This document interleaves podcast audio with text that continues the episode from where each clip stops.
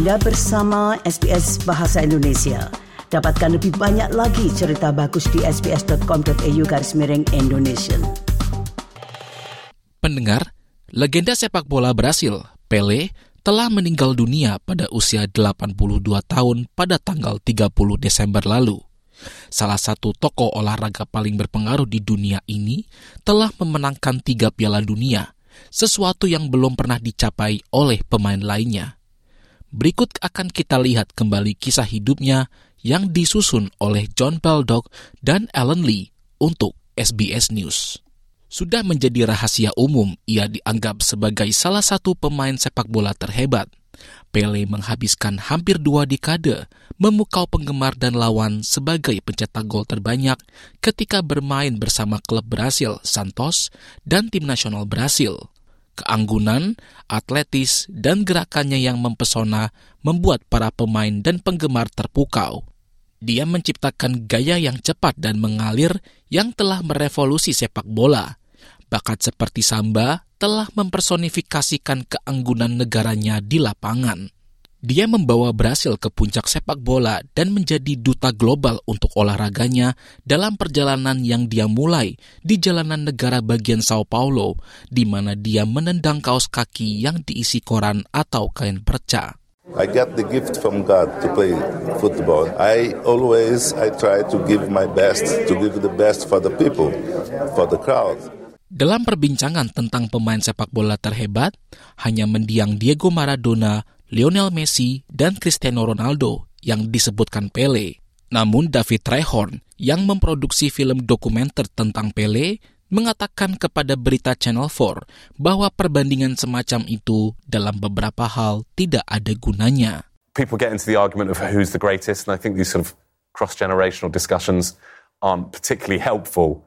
Um, but I think the one thing you have to always say with Pele is that he did it first. Edson Arantes do Nascimento lahir pada bulan Oktober 1940 di Tres Corazones. Pria yang secara umum dikenal sebagai Pele ditolak oleh klub-klub besar di Sao Paulo saat masih muda. Dia bergabung dengan Santos pada tahun 1956 saat berusia 15 tahun dan diperkenalkan ke dunia pada usia 17 tahun di Piala Dunia 1958 di Swedia ia adalah pemain termuda di turnamen tersebut. Pele adalah lambang kemenangan bagi negaranya di Piala Dunia 1970 di Meksiko.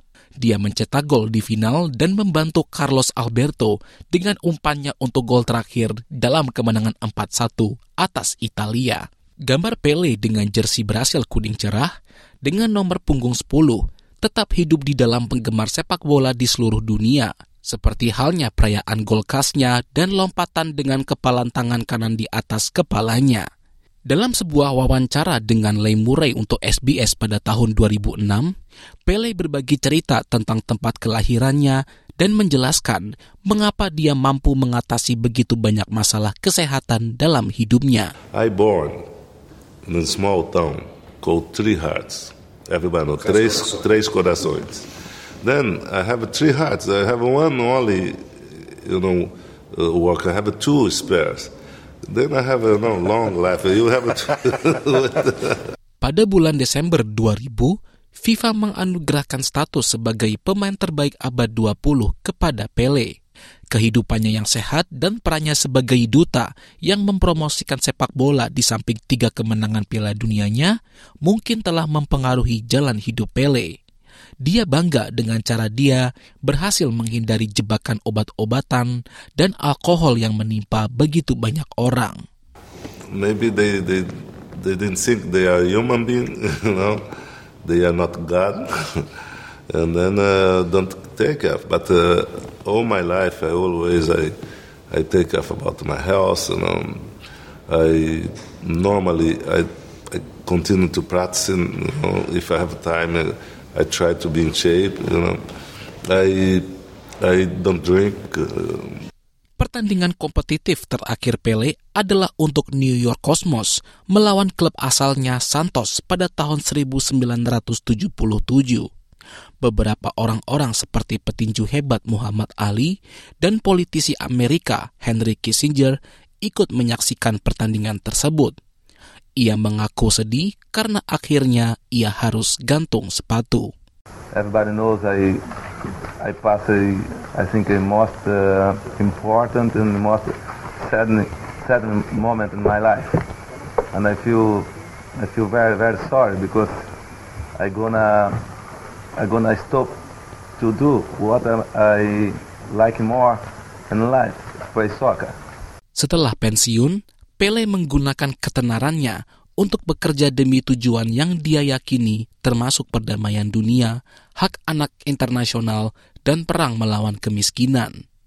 Pada tahun 1994, ia ditunjuk sebagai duta niat baik UNESCO dan pada tahun 2012 ia dianugerahi penghargaan Children in Need oleh organisasi yang sama. Empat tahun lalu, Pele meluncurkan yayasan eponimus miliknya, sebuah organisasi amal yang didedikasikan untuk pemberdayaan anak-anak. Warisan itu pada akhirnya dapat menjadi kontribusi terbesarnya bagi dunia yang lebih luas, tetapi itu hanya dimungkinkan oleh keahlian yang luar biasa dalam sepak bola. David Rehorn mengatakan dia selalu bangga menjadi orang Brasil. I think the other thing people forget with Pele is that he's very, very Brazilian.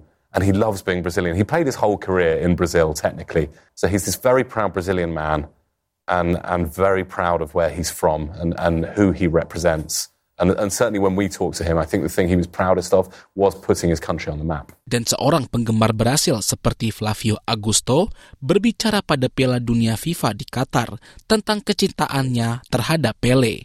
Pele, Pele represents what we are, what we came from. Pele is our roots. It's what we are today. It's thanks, it's thanks to him. Pele telah menikah sebanyak tiga kali dan dikaruniai tujuh orang anak. Dia mengakui bahwa jumlah anak-anaknya kemungkinan lebih banyak dari hasil perselingkuhannya. Terlepas dari prestasinya di lapangan, Pele telah lama berjuang melawan kesehatannya yang memburuk.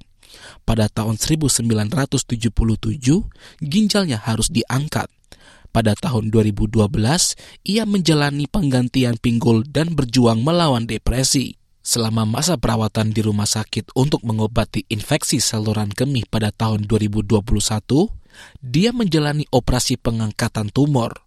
Dia meninggalkan rumah sakit untuk menjalani kemoterapi sebelum akhirnya Pele menghembuskan nafas terakhir pada usia 82 tahun.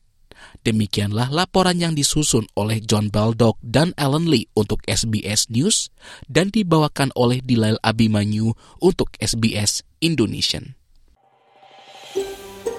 Anda ingin mendengar cerita-cerita seperti ini? Dengarkan di Apple Podcast, Google Podcast, Spotify, atau di mana pun Anda mendapatkan podcast Anda.